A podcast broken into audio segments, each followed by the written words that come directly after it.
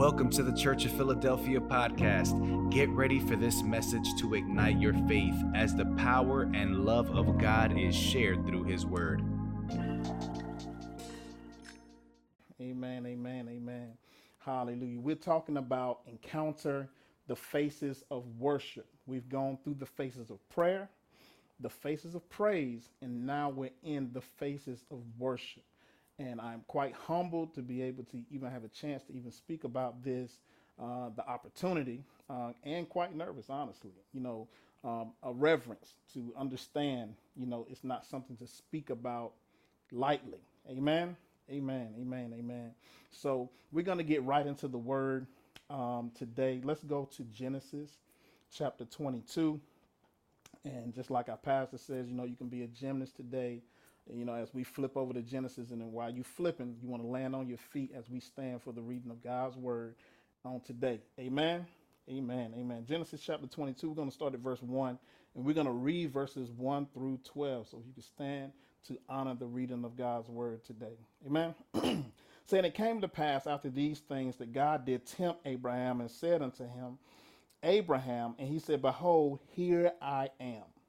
And he said, Take now thy son, thine only son, Isaac, whom thou lovest, and get thee into the land of Moriah, and offer him there for a burnt offering upon one of the mountains which I will tell thee of.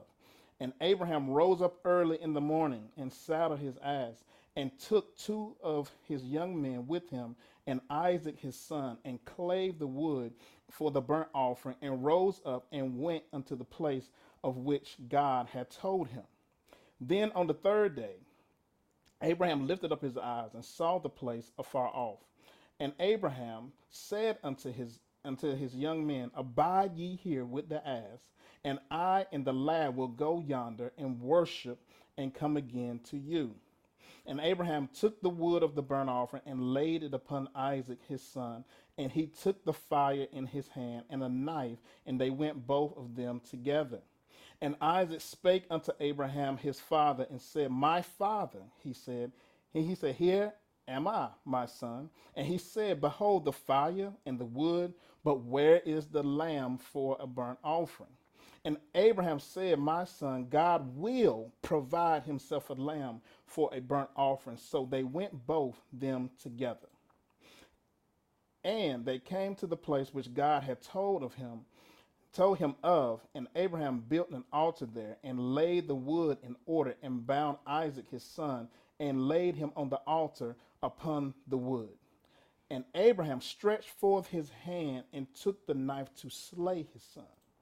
And the angel of the Lord called unto him out of heaven and said, Abraham, Abraham. He said, Here am I.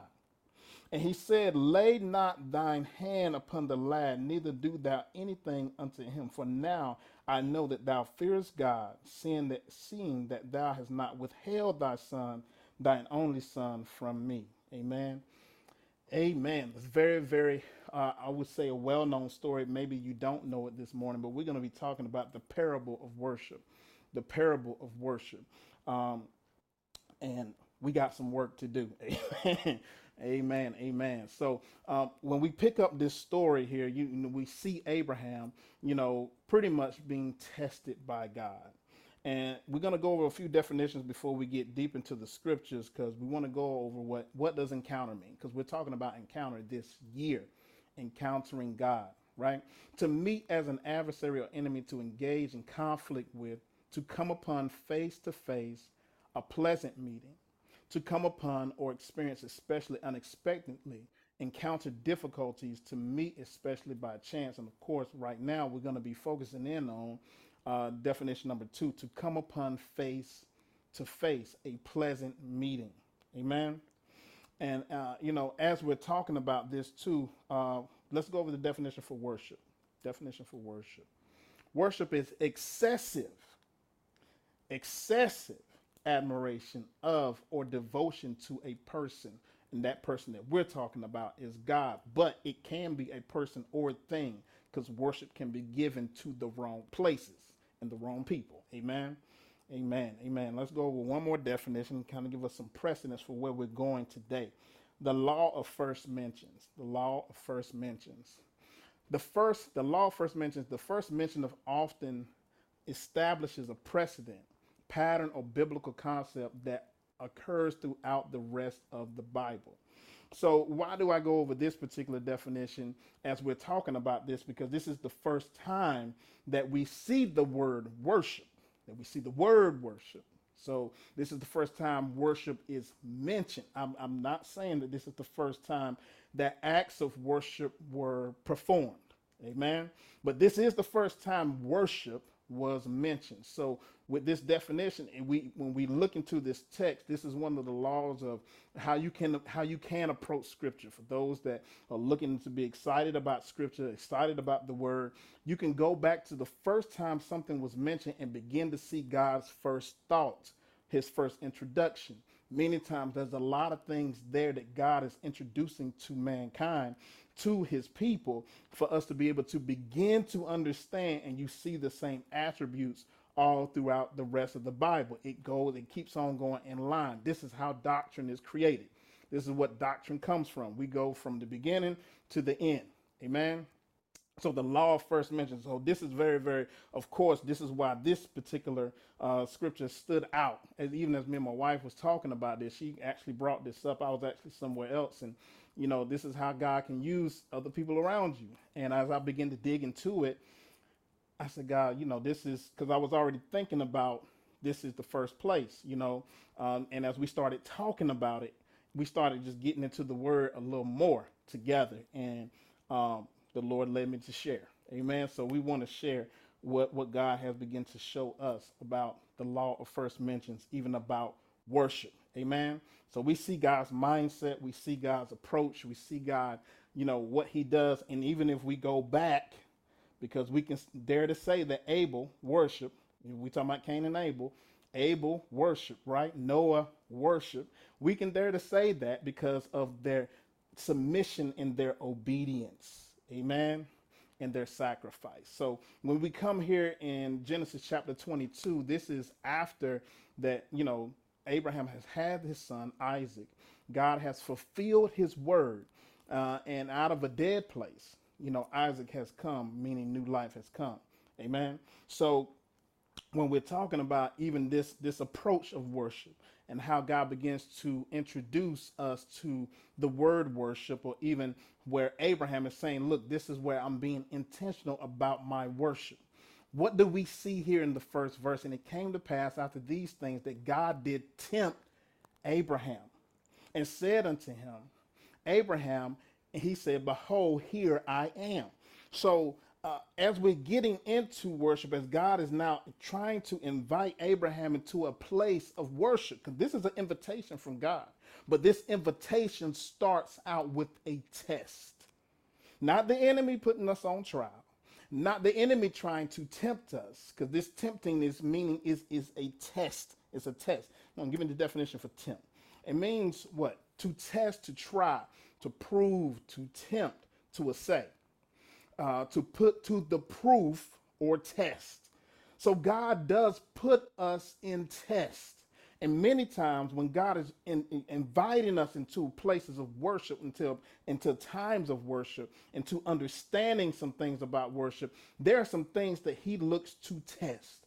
And see, there's some things as you look, as we listen to this word, as God begins to speak to us this morning, I want us to look back through our life and see where has God been testing you?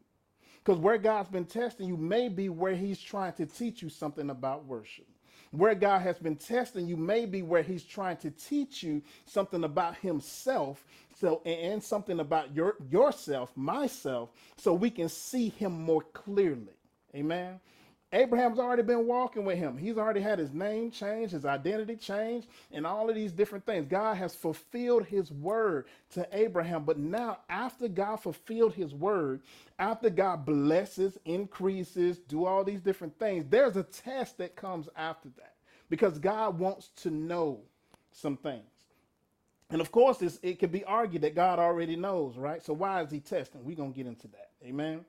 Amen. Now, one of one of the words for test, uh, one of the part of the definition was to assay, and this particular word actually stuck out to me, so I looked it up, and it means to analyze for one or more specific components to judge the worth of or to analyze uh, analysis to determine the presence, absence, or quantity of one or more components. So God puts us to the test to see the what is what do we have? What do we really have on the inside of us?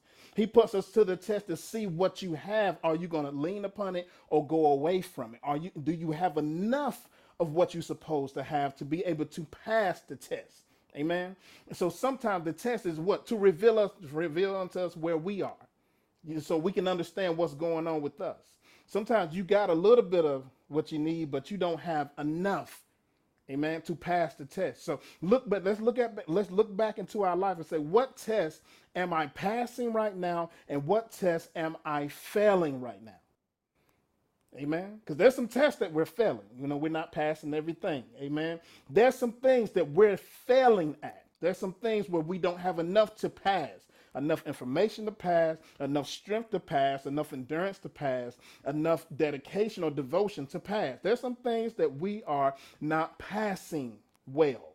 Amen. But there are some things that we're passing, and God is saying, okay, you got enough here. So let's let's let's graduate to the next place. Amen. So he tells him, look, you know, this is what God, God is coming with the intent to test him. Come on, you ought to look at your neighbor, look at yourself if you're by yourself and say, it's a test. It's a test. It's a test. It's a test. That difficult situation you in is a test. It is a test. It may seem unfair because see, this is the thing. It, it, this would seem very unfair what God is testing him on. This seems very unjust, ungodlike. It seems very opposite of the God of the Bible. All of these different things. It, it seems very unorthodox, makes no sense. And that's the way the test usually feels. It feels that way because God has to unearth and get past our, what we think we know and what we think makes sense to us and what we feel like we're so, you know, grounded about and stuff like that. He puts us through tests to see do you really know what you know? Are you really going to stick with what you're going to stick with? Do you really know me like you say you know me? And some of us we're realizing that I that we know him but we don't know him the way we say we know him. So he said, hey, look, he said, now behold, here I am. He didn't run from the test. And I want to encourage you today, stop running from the test. Don't run from the test. You know it's a test. And if you don't know, now you know this morning. You know it's a test. Now you know this morning it's a test. Dig in and do what it takes to pass the test. Why does God keep on putting you through certain situations, allowing certain things to happen, not allowing certain things to manifest, not allowing certain things to happen? Why are you waiting so long for some things that God says He already has done and it's already finished and, you know, it's already a promise and it's already completed and all of these different things God has already spoken to because it's a test because God wants to see after you receive some things, can you pass this next test? And see, testing is not what we kind of, you know, put together with worship. But when God is trying to invite us into a place of worship, into an understanding of worship, many times we see tests, and we can see this and you go throughout scripture. There are different t- there are different times that he allowed enemies to come, that he allowed battles to come, so he could reveal himself. He allowed struggles to come. Even if we go through the book of Exodus, you can see, you can see where he said, I'm gonna harden Pharaoh's heart why? To put to, to so I can show myself to be greater than all the other gods that they're worshiping. It was a test to see are they going to follow God even when they don't seem to be getting the freedom that was promised to them when Moses first showed up. It's a test. Follow the test. Let's pass the test. Come on, look at somebody and tell them you can pass the test. You can pass the test. You can. You can. You can. He wouldn't test you if you couldn't pass it. Amen. So let's go to verse 2. And he said, Take now thy son, thine only son, Isaac, whom thou lovest.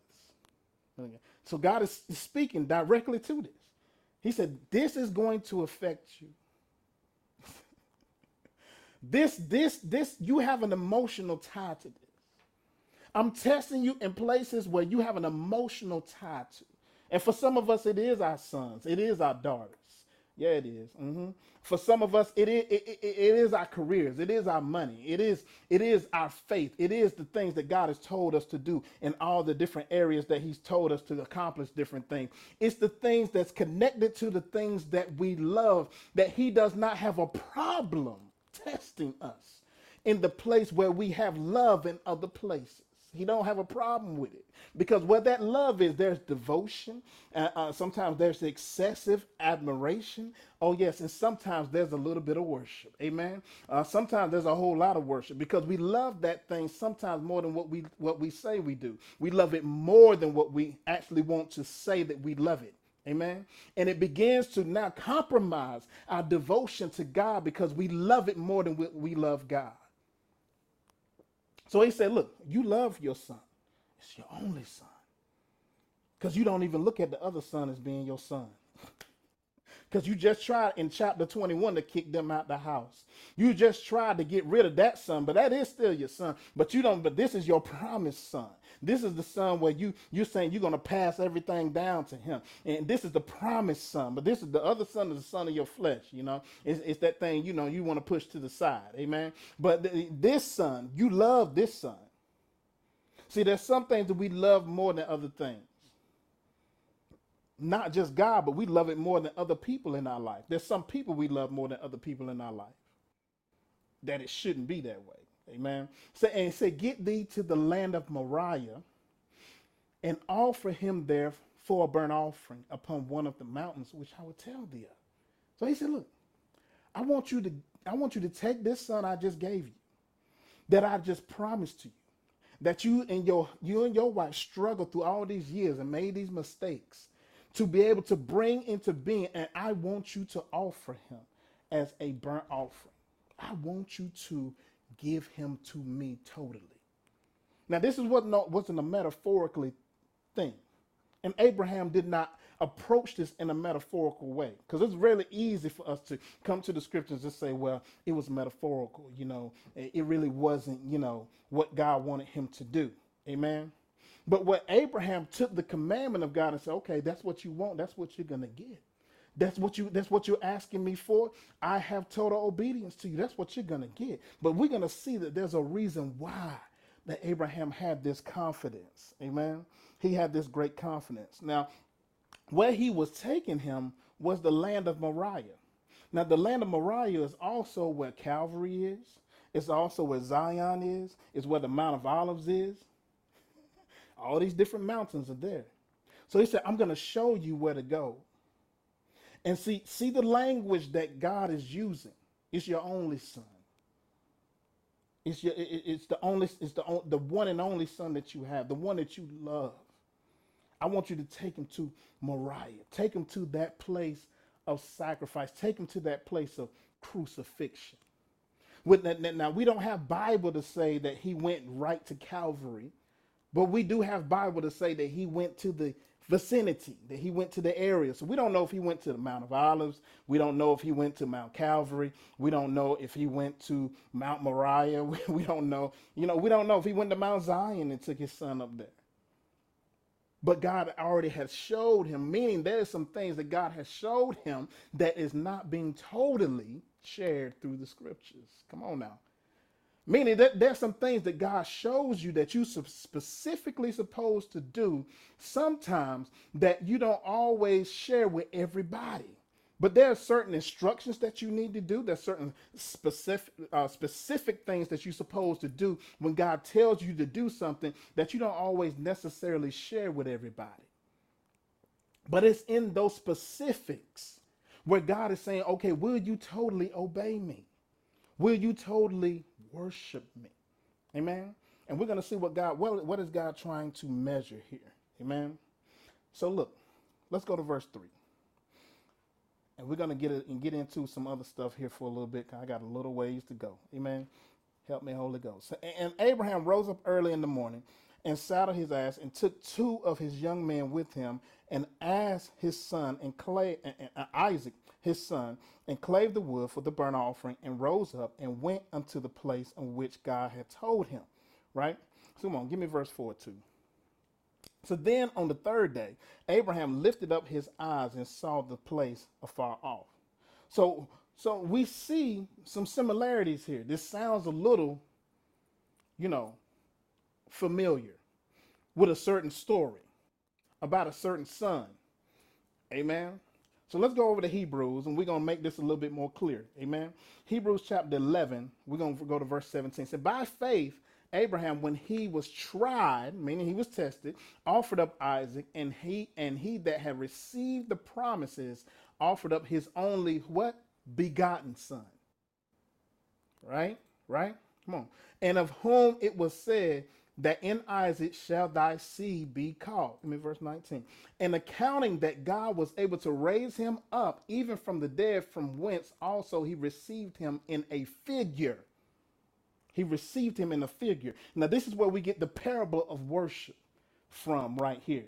Because when we go back to the scriptures, even over in uh, Genesis, we see the similarities of Christ's death we see the similarities of, of Christ and, and the only begotten son, as the Bible calls Isaac. Abraham, Isaac was Abraham's only begotten son. Amen. So now we see him what? Riding on an ass, going towards crucifixion. Going towards not just not, not crucifixion, but sacrifice. Amen. Just the same way that our son, that, that Jesus Christ rode on a donkey Hosanna entering into the city, right? So uh, uh, now we also see what? The two young men. The two other people that are present. Just like there was two other people that were present during the time that Jesus was crucified. Two other guys, right? So we see we see what this this this this parable going on. Even more, we see the wood. Just like the wooden cross, we see the lad carrying the wood. We see Isaac carrying the wood, carrying that thing that is pretty much going to be the fuel of his sacrifice, supposed to be the fuel of his death, just the same way that the cross was the fuel of Christ's death. Amen.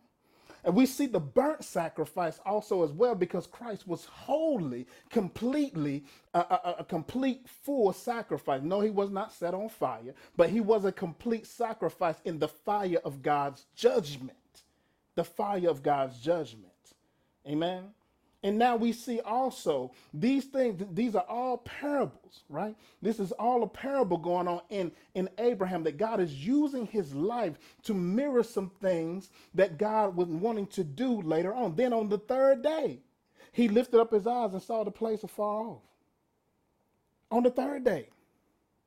So we see now that, in a sense, what the what, what some people say that you know some theologians or those that study scripture say, well, his son was dead technically, uh, you know, symbolically for three days, you know, and on this third day, this was going to be the completion. In a sense, we know, in a sense, where you know we've already read through the story, so we know he does not kill him, right?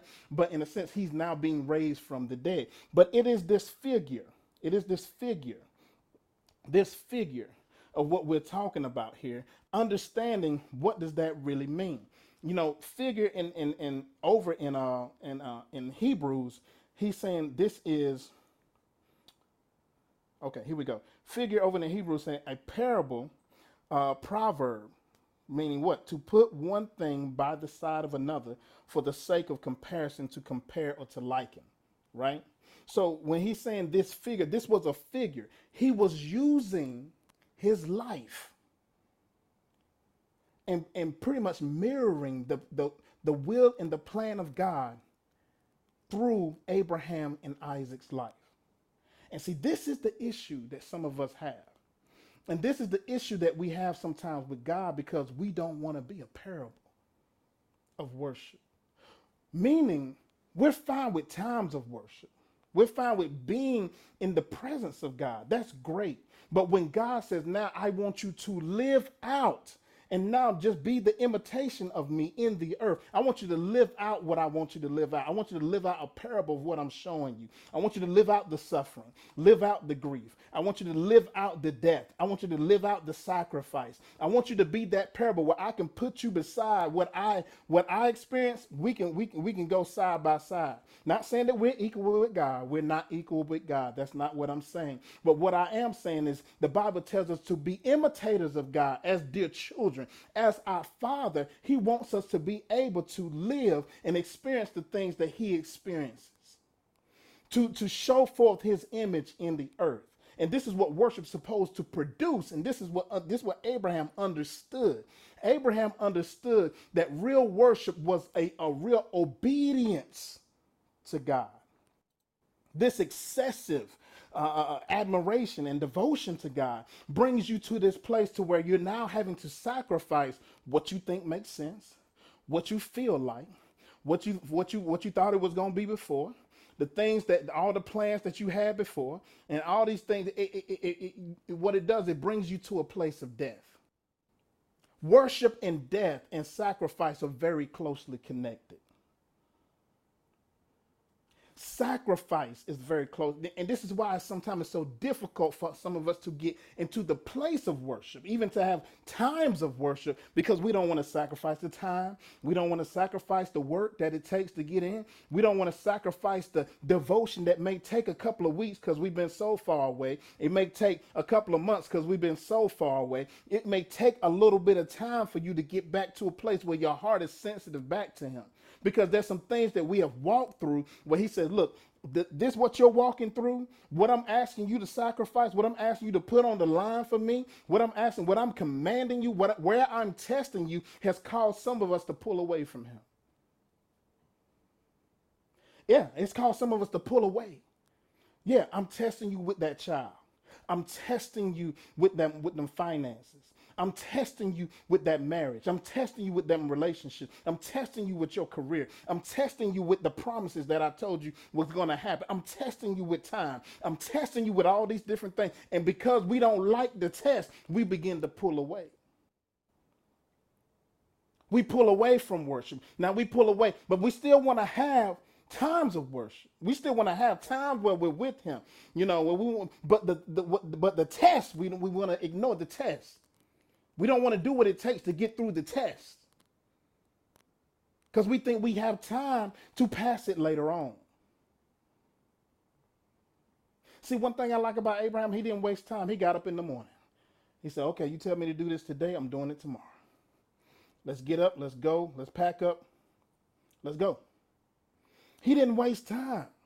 Some of us are wasting too much time, and that's actually what's hindering our worship because we think we got time to get close to God and we got time to not have to confront certain issues in our life and in our relationships and in our businesses and, and the things that are at our hands. We think we have time. We think things are just gonna just go and just just be all right without confrontation, but it's not going to be. He confronted that he had to kill his child. He confronted that he had to give up the promise that was just given to him. He confronted that he had to put that thing on the line that he loved.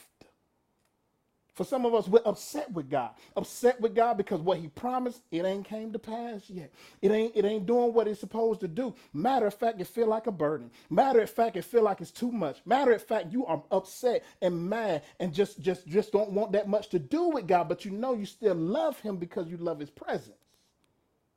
You know you still need Him. But what He's requiring is too much what you're having to walk through has pushed you so far away, you don't know what to do. What you have to confront in your life has now just twisted the way that you look at God. But see, there's something about Abraham. There's something about Abraham, and I think we have to learn this from this story. And these some things that I never saw in this story. Come on, give me verse five. Uh, uh, you know, in verse five, we see uh, we see the parable, right, in verse 3 and 4. He's giving up his son. What is God calling you to give up? Look, it ain't just your time. That's part of it. What is God calling you to give up to get closer? For some of most of us, it's your opinion. It's, it's, it's our feelings. It's your fears. I was in, a, you know, just getting ready this morning. And the Lord said, You want to cry to me, but you want to bow to fear. You want to cry and worship me, but you want to bow to procrastination. You want to cry and worship, but you want to bow to anger. You want to bow to lust. But what you're bowing to is what you worship. I just got your emotions. Not saying you don't love me.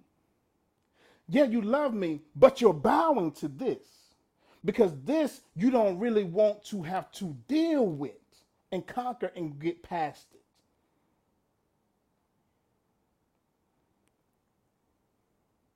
We don't want to have to do what it takes to kill that place where we're, where we're bowing to the wrong thing. Because just think about this Abraham came from, or Abram came from Ur of the Chaldees. He, he had he came from an idolatrous place. So it's that it's not that he didn't understand worship, how to worship something, how to be devoted to something, but he was called out of that place. So now, even what God is asking him to do sounds like it makes no sense. And some of the things God is telling you do, it don't make sense to you, and you can't get past your sense. You're bowing to your own intellect. We bow to our own our own emotions. And we don't want to do what it takes to fight past that, to break that down, to break down our fears, to break down our disobedience to break down our fear of uh, you know losing control of our lives. Why? Because there's other things that we're bowing to that's causing us to bow to that. It's called hurt, pain, stuff we ain't really over, bitterness, unforgiveness. Oh, we got some idols, but we know how to cry before Him. God got our tears, but not our hearts sometimes. He got our tears, but not our devotion, not our obedience. And I'm talking about me too. At one point, he barely had my tears. Because I said, God, I just don't understand none of this. I am lost. And I'm upset. Mad. Because I don't understand which way to go. But I didn't want to have to try to fight through. I still wanted my understanding to stay intact just just just let me do what we agreed on already. My plans, how this thing's supposed to go. Come on, you know I'm, I'm staying there too long. Let's go. Saying Abraham said unto his young man, Abide ye here with the ass, and I and the lad will go yonder and worship and come again. Look at this. So he's saying, Look, stay right here. Abide right here. Me and the lad, we're gonna go and worship. Why did why why could he say we're going to come again? There's something that Abraham knew. But I want to ask you, what are you prostrating yourself before? Because part of one of the definitions of worship is to depress. What's depressing you? What depresses you? What makes you feel low?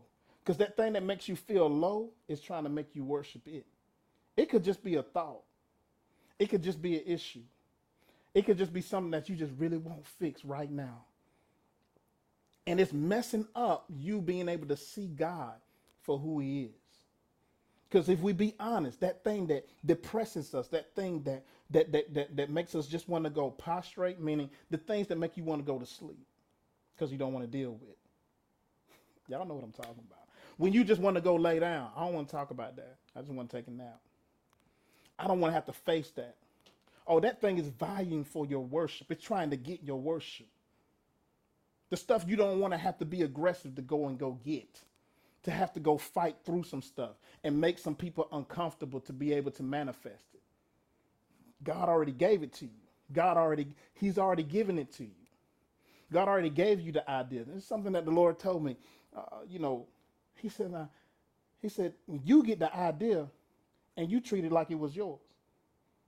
You ask me for an answer. I give you an idea. And now you taking time to get the idea done like it's your idea, like it's your gift. He said, The idea is mine. The idea is for my testimony to become, uh, uh, you know, become real in the earth. So you can't get the idea half the way to go, know the way to go, and then you taking forever to go down the road. Why? Because we are afraid.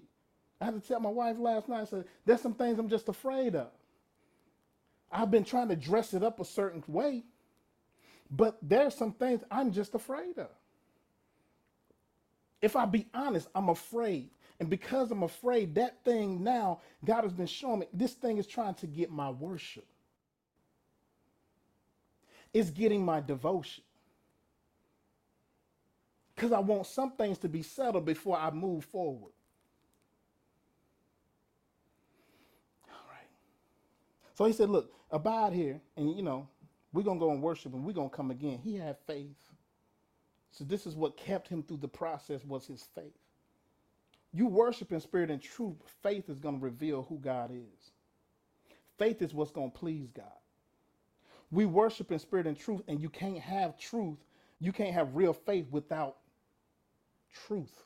Because what faith is a conviction of the truth.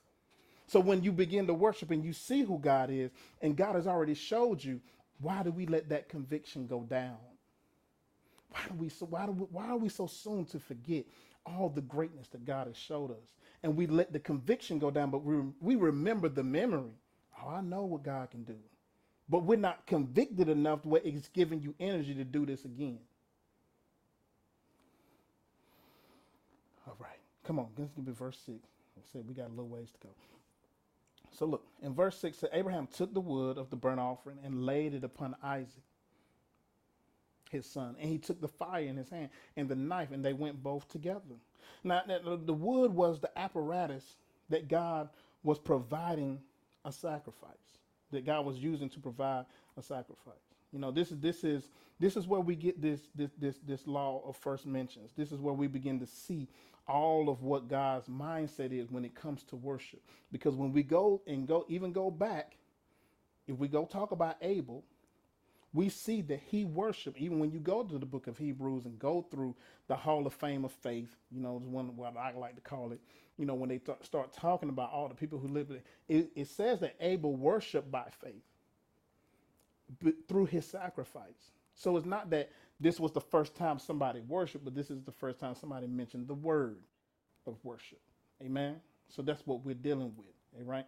So, but we see the first time that God is mentioning the word, or that God, this, the, the Bible is being very specific about mentioning the word. We see how closely related this is to Christ.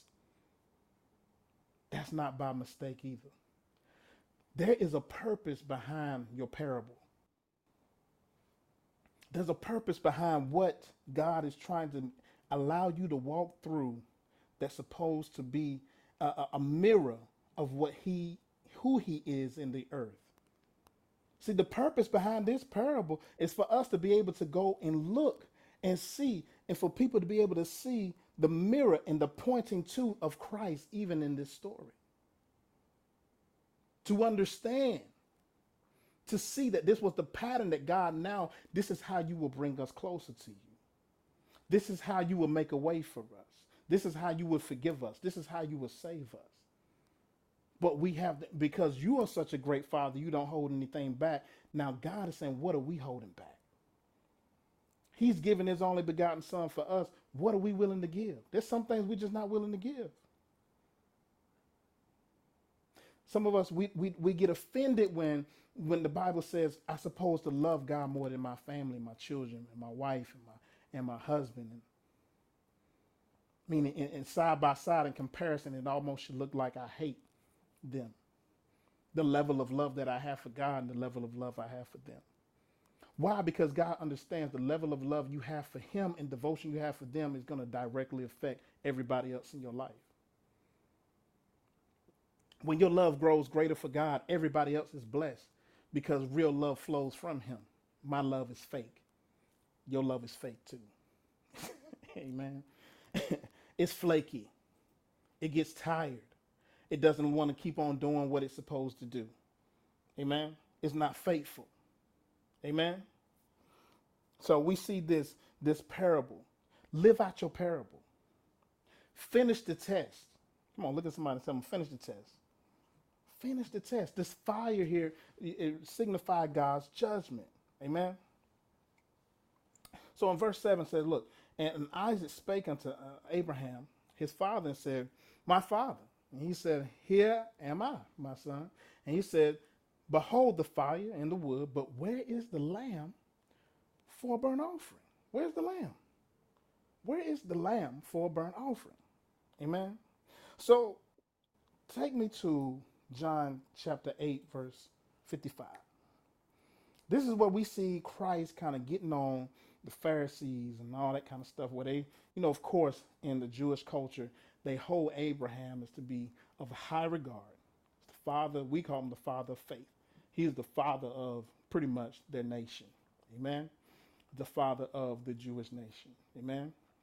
Or the Hebrew nation. So it says what? Yet ye have not known him. Now he's speaking about Abraham, but I know him. This is Jesus talking. He said, You don't know him, but I know him. Okay. And then he says, And if I should say I know him not, I should be a liar, like unto you. Jesus was tough. Jesus was tough. you think you know him, but you don't know him. I actually know him. But I know him and I keep his sayings. Come on now. So, and then he said, Your father Abraham rejoiced to see my day, and he saw it and was glad. So, look at this. This is what began to blow my mind because this is where God was saying, Look, why do you not worship off your last revelation? The last thing that I showed you, supposed to give you security to move through the test. Why did Abraham have so much confidence? Why did he say God is going to provide himself a lamb? God has showed Abraham Jesus. We understand Abraham was a prophet. We don't know. We already we already put into place that Abraham is, did not share everything that God showed him. Did not share everything that God told him where to go and what to do. So Abraham was fully convinced that what God showed him now, that he saw what? Resurrection. He went to the place, the area, and we can almost argue he probably went to Mount Calvary, but we don't know. He went close enough in the area to under for us to be able to see the similitude of the stories that Christ, where Christ was crucified. is the same place where Isaac now, where the Bible now talks later on saying that he was Abraham's only begotten son, where Christ was, they went to the same area because Abraham saw Jesus. So he knew, and, and he knew, because before now, there's been no resurrection. So for the Bible to say that he had the faith that God was able to raise up a burnt up son, not just a stabbed son, not just a slain with a knife son, I'm talking about one that's been wholly burnt up from the ashes one that's been fully consumed, that God was able to raise that son up from the dead. He had that type of faith. It was because of two things. He knew that Isaac came out of a dead place anyway, because he came from Abraham and Sarah, and all of their body parts for reproductive purposes were dead. God gave them life. Second thing is he saw Jesus, and I believe this is why he understood that resurrection was possible because he saw Jesus and he rejoiced in the resurrection that he saw.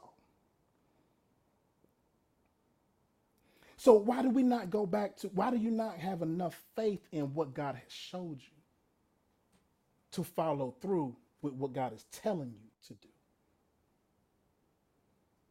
For some of us, we want to go deeper into worship, but God is saying, I'm just trying to see if you're going to take the last revelation that I gave you, the last things that I showed you, and actually follow through with what I'm telling you to do. Are you willing to follow all the way through? Or is the thing that I'm telling you to do pulling on your heart and your soul so much that you cannot get past yourself to be able to do it? I raise my hand. Because worship, what is the sacrifice of us? It's a sacrifice for someone. God wants that living sacrifice.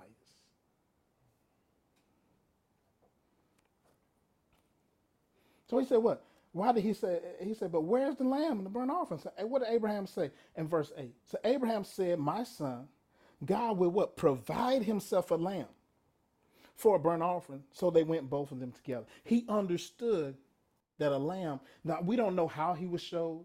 We don't know if God showed him a lamb being crucified, but we do see that Jesus said, Hey, Abraham saw me and rejoiced. He saw my day and rejoiced. What was he rejoicing about? Because people were being healed. Because no, he was rejoicing because this was the this was the one that was going to be sent to save his nation, that was coming out of his loins. Amen.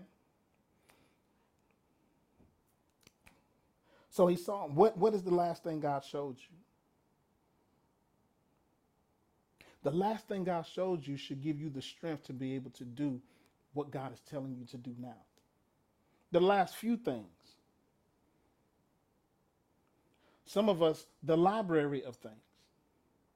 Because we don't ask God to show us a whole lot of stuff. God, show me this. God, show me that. Show me this. So, and we got so much revelation, and we're still bowing to fear. We're still bowing to disobedience. We're still bowing to waiting. We're still bowing to not doing what, not following through. We're still bowing to these things. We're still bowing to our flesh. We're still bowing to our emotions, to our will, what we want. We're still bowing to that because we're not fully convinced what God showed us is actually going to come to pass. We want to say that we believe it, and we do. We, we believe it. We believe it to be true, but we don't always believe that it's going to come to pass for us if we are involved. And this is what worship should bring us into that place. God wants you to bring that thing before him, to bring and bring the strength of what he has said and be fully persuaded. Stop going back and forth. Stop being double minded about it. Go ahead and commit. Commit your belief with actions. Commit your belief with unyielding follow through. Commit your belief with a push to be able to say, No, I know what God showed me, and I'm going to go do that. God gave you an idea, give it back to Him. It's not yours anyway, it's not mine anyway. It's His answer, His testimony. God gave you a gift, give it back to Him. It's not yours, it's not mine. It's His gift, it's His talent. Meaning, if I'm going to worship, I can't let the things, me, get in the way, get in the way of God being put on display to where He wants to be shown. So look at this in verse 9. So, and they came to the place which God had told him of.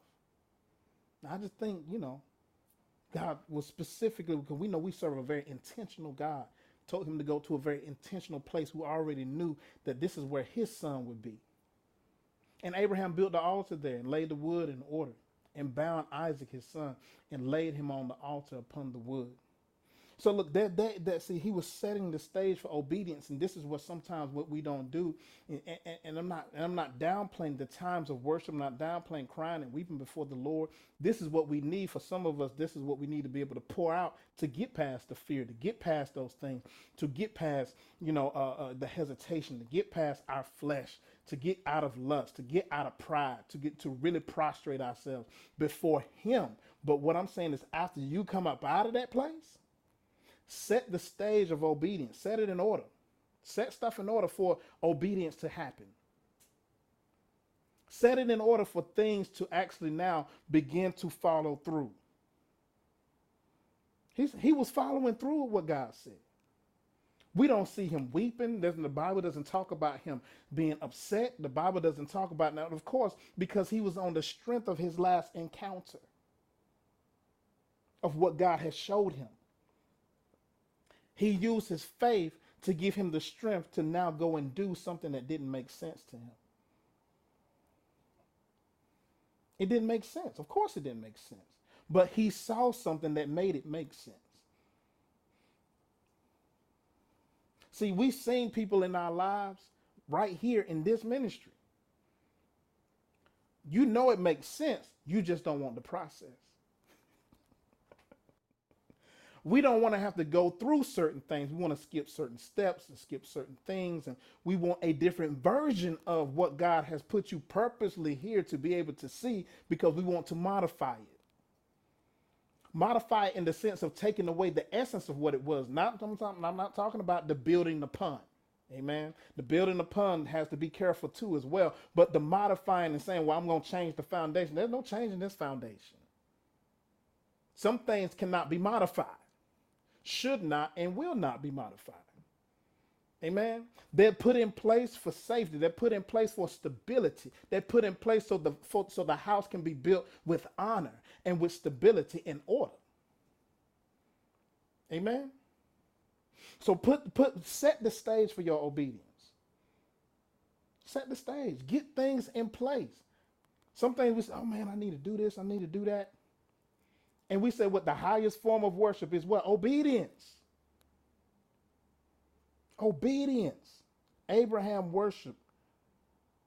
Even through putting his son and tying his son to the altar. See, there's some things, there's some family members, some of us, we need to tie them to the altar and leave them there because they affecting your belief they affecting your devotion they affecting your worship they're affecting things god i give them to i give them to you you do what you want to do with them we say that but we we don't leave them there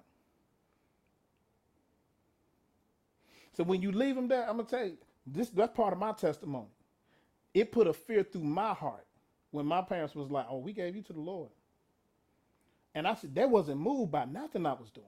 Nothing. No, we gave you to the Lord. We're just to pray for you. We're just to pray for you. And whatever happens, that's what happens. You're to live with your choices. You're to mess up some stuff. But we ain't to be put through torture behind your demons, behind your addictions, behind your rebellion. That's when I got scared. Why? What was being scared? What was scared? It was the demons that were scared of me. It was the demons. The demons that wanted to control my parents and get their faith off. Because I was the last one to come in. And I was a little wild. For my house, I was a little wild. I was very rebellious, very emotional. So that that that you know, yeah. But when they said no, we're not going to be controlled by this, not even in our emotions. God got you totally and completely. That's when I got scared. Come on. I got to go ahead and finish up. Give me verse 10. Saying, Abraham stretched forth his hand and took the knife to slay his son. So he was going to follow through with it. See, some things you need it, it, it, some things we have a problem with because it seems like it's close to death. God allows it to get to the place where it seems like it's about to fall all apart. That death is actually going to happen because we don't have the faith to believe that God can do something even past death, even something past things falling apart. Amen. Some things you're going to have to stretch out. Stretch out and just do it. Obey and worship with your obedience. Stretch out, meaning it's going to be painful, it's going to be inconvenient, it's not going to fit your schedule.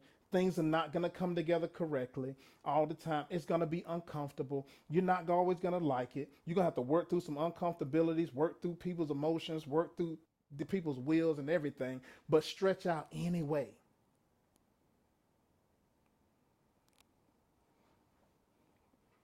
Give me verse 11. Saying the angel of the Lord called unto him and said, out of heaven and said, Abraham, Abraham. He said, Here am I. We see Abraham's, he's never running from the confrontation. He's never running from the task. Everybody who called him, he said, Here am I. Here I am.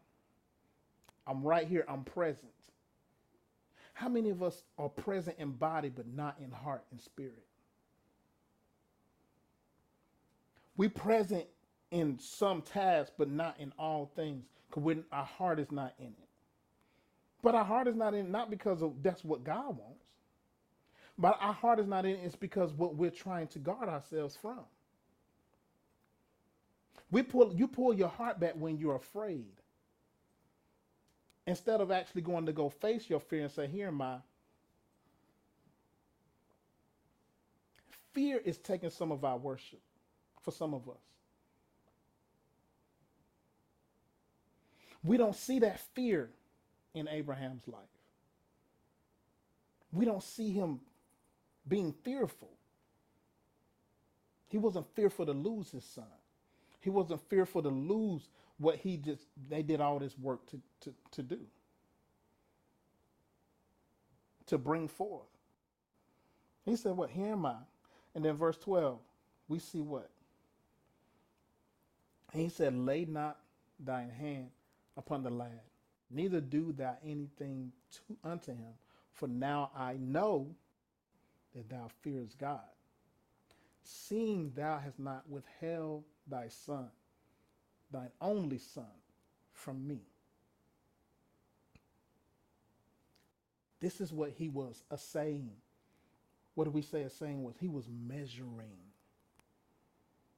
He wanted to see how much fear of the Lord did he have. The fear of the Lord. And this is where there's a battle between the fears. We have a fear of the man's opinion, a fear of our own failures, a fear of our own successes, fear of actually accomplishing what we're supposed to do and what that's going to look like and how that might change us. And when the Lord spoke to me this morning, He said, Some of us don't want to be changed through our successes. We, we feel safer by staying the same because we don't think that when we do something that it's supposed to change us. But if we do things, things do supposed to add something to us. Meaning, if if I'm doing what God has called me to do, I should grow, and growth is change. But sometimes we feel comfortable where we at, so we don't want to go forward to the next place because of the honest to God fears that we have on the inside because it's either a fear that we're going to mess it up, it's a fear that we can't do it, and some of us are bowing to those fears. And yes, you do have a fear of the Lord, but we try to match that fear of the Lord to those things, and that's not the same. The fear of the Lord says, Look, I'll go even if I do mess it up, because God got me. I'm praying that I don't mess it up. But realistically, there may be some things I don't know realistically, there may be some things. It doesn't mean I'm going to mess it all up. I just may, through the learning process, there's some things that I'm going to, you know, learn, have to be corrected about. We see Abraham learning faith. What did he do? He messed up. Slept with his handmaiden because that's what both of them messed up in their faith. But can you still come back and say, okay, God, I'm still I'm going to go the right way? See, the, faith, the, the, the worship I'm talking about this morning is the worship of your obedience. The parable of getting through the test that you're in right now.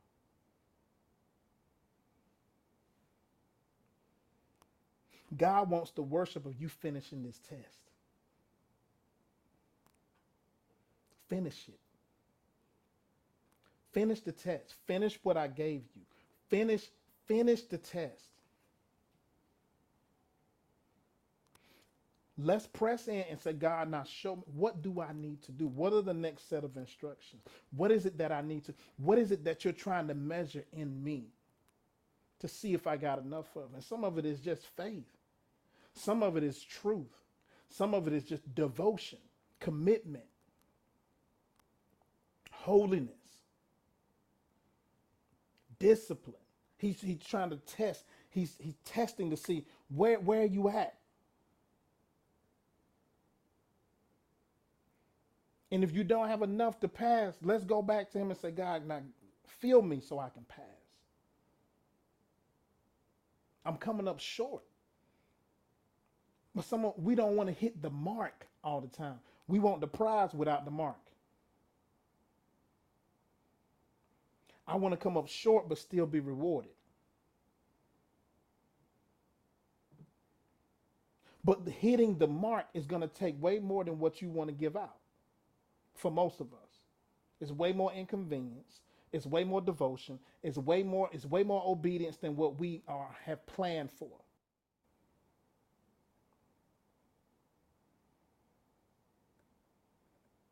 But do it anyway. Look at your neighbor. Say, do it anyway, because he's worth it. yes, he is. He's worth it. He didn't hold back from us. And he's saying, Look, I see that you did not withhold your son. What are we holding back from him? Because whatever we're holding back, that is, is, is, is, is sucking some of the worship. Why some of us feel like, God, it's so hard for me to connect with you. It's so hard for me to. It's because of the things that we're holding back that we won't just let go and say, God, you can have that too. It's the things that we want control of, that we want to be able to manipulate the outcome of. Where you got to say, God, no, I trust you with that too, even if it makes me cry and upset.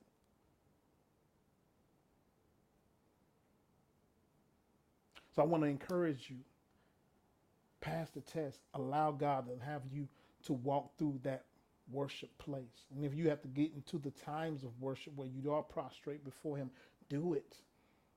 I, I encourage you, do it. Worship Him, praise Him, sing unto Him, honor Him. Drag that heart back to Him, turn back to Him. Let that thing go that wants to have your heart, that fears and the different things that want to just try to weigh you down, the heaviness, the weights. Drag it away from that and say, No, no, no. I'm going to rejoice in the God that has already shown me that I have the victory. I'm going to rejoice and I'm going to worship the one that already has done everything for me. And I'm going to stay and stand on the word. And I'm going to believe in the truth of the word of God for my life. Make a commitment back to the word. Make a commitment back to honoring those things that God has showed you, taught to you, spoke to you. Amen. Amen. I hope this bless you today. In Jesus' name, I hope you feel convicted. I feel convicted. I hope you feel uh, not just feel convicted, but is are convicted on the inside of your heart to really come back to Him. Amen. And I and I encourage you to worship.